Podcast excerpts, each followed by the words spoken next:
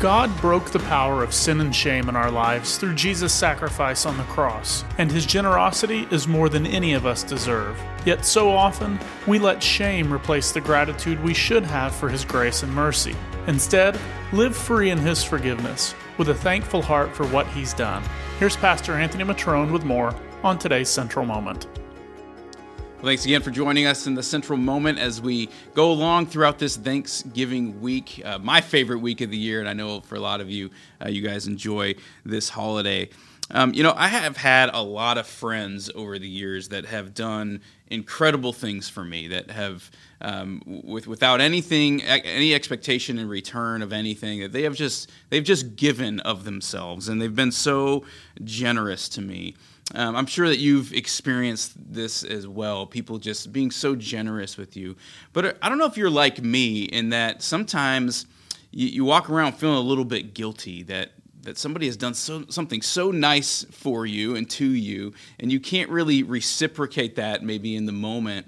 Um, that, that you actually kind of feel guilty, and, and, and instead of it bringing uh, just this this gratitude up in you, instead it, it kind of brings some shame and um, some, some feelings of, that, that, that are uncomfortable to have.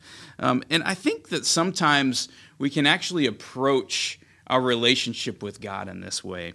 Uh, like you, you, you know, you may feel that you don't deserve God's generosity, or you may walk around with with guilt and shame for the things that He's done for you.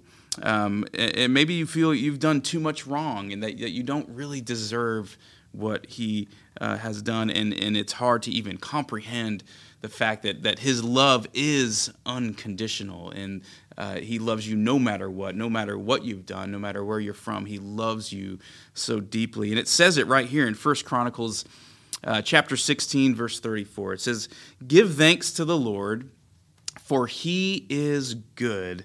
His love endures forever. His love endures forever.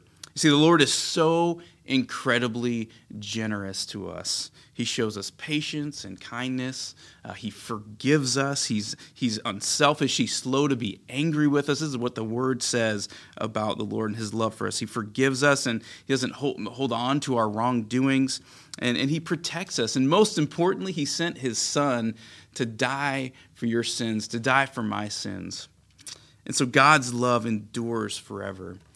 And I think, like I said before, we can tend to walk around with a little bit of guilt and shame for this. But you know what?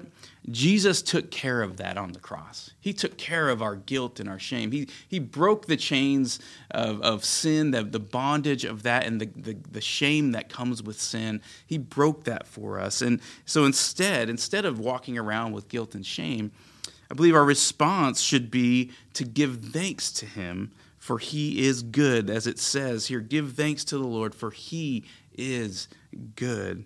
So today, let's live with gratitude for that unconditional love and generosity the Lord has given, for his love endures forever. Amen.